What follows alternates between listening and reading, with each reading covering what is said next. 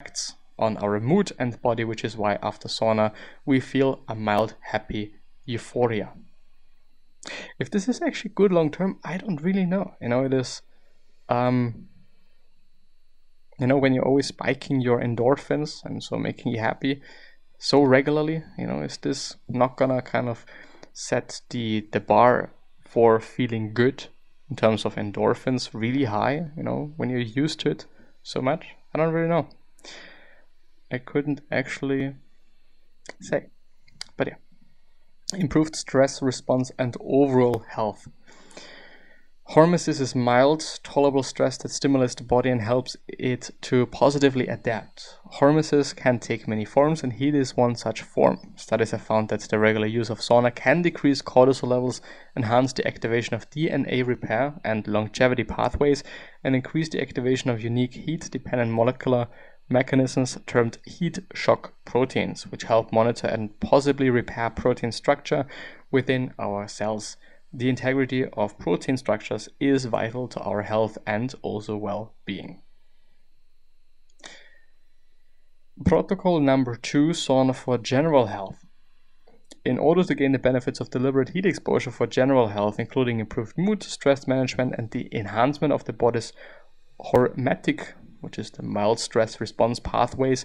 Use sauna for a total of one hour per week, but not all at once. Rather split that into two to three sessions. The sauna temperature should be between 80 and 100 degrees Celsius and or once again 176 to 212 degrees Fahrenheit. I mean, uh, when I'm thinking about it, uh, people that go to the sauna very often. It's not that many people, I would argue, but a lot of people like it. And um, I don't know, I think there must be. I don't necessarily think that a lot of people know the, the science behind it, but I think the. You know, feeling better afterwards, feeling just, you know, healthy afterwards. I guess this this is probably a thing, you know, because there must be a reason why some people on a very regular basis actually go to to to the sauna and do it.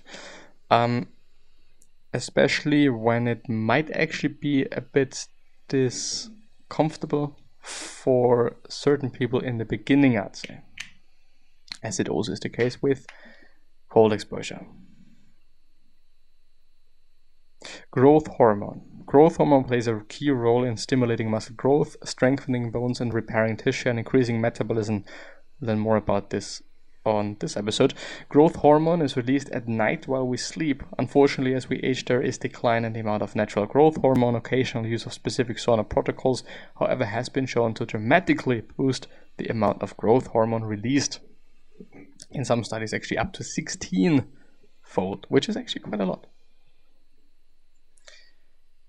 Protocol other tips. Um, protocol 3 sauna for growth hormone release. To use sauna for improved release of growth hormone, use the sauna infrequently, so once per week or less. However, those days you do sauna, you'll be in the sauna for multiple sessions of 30 minutes each with cool down periods in between. Peer reviewed research shows that this protocol works well to increase growth hormone.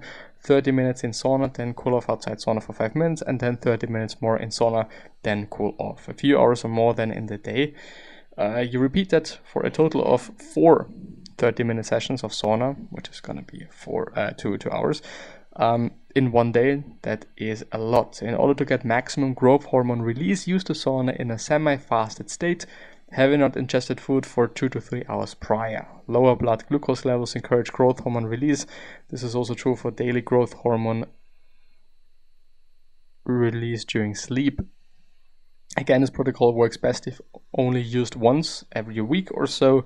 More frequent sauna has other effects but will blunt the growth hormone increasing effects. To further increase metabolic gains, alternate periods of sauna with deliberate cold exposure during the rest periods read more about specific protocols for cold exposure here. Other tips Remember to hydrate well before and after you use the sauna. Sweat is made of water and other important electrolytes. Drink at least 16 ounces of water for every 10 minutes you spend in the sauna. Throughout the day, body temperature fluctuates in sync with your natural circadian rhythm. Using the sauna during the afternoon slash evening will help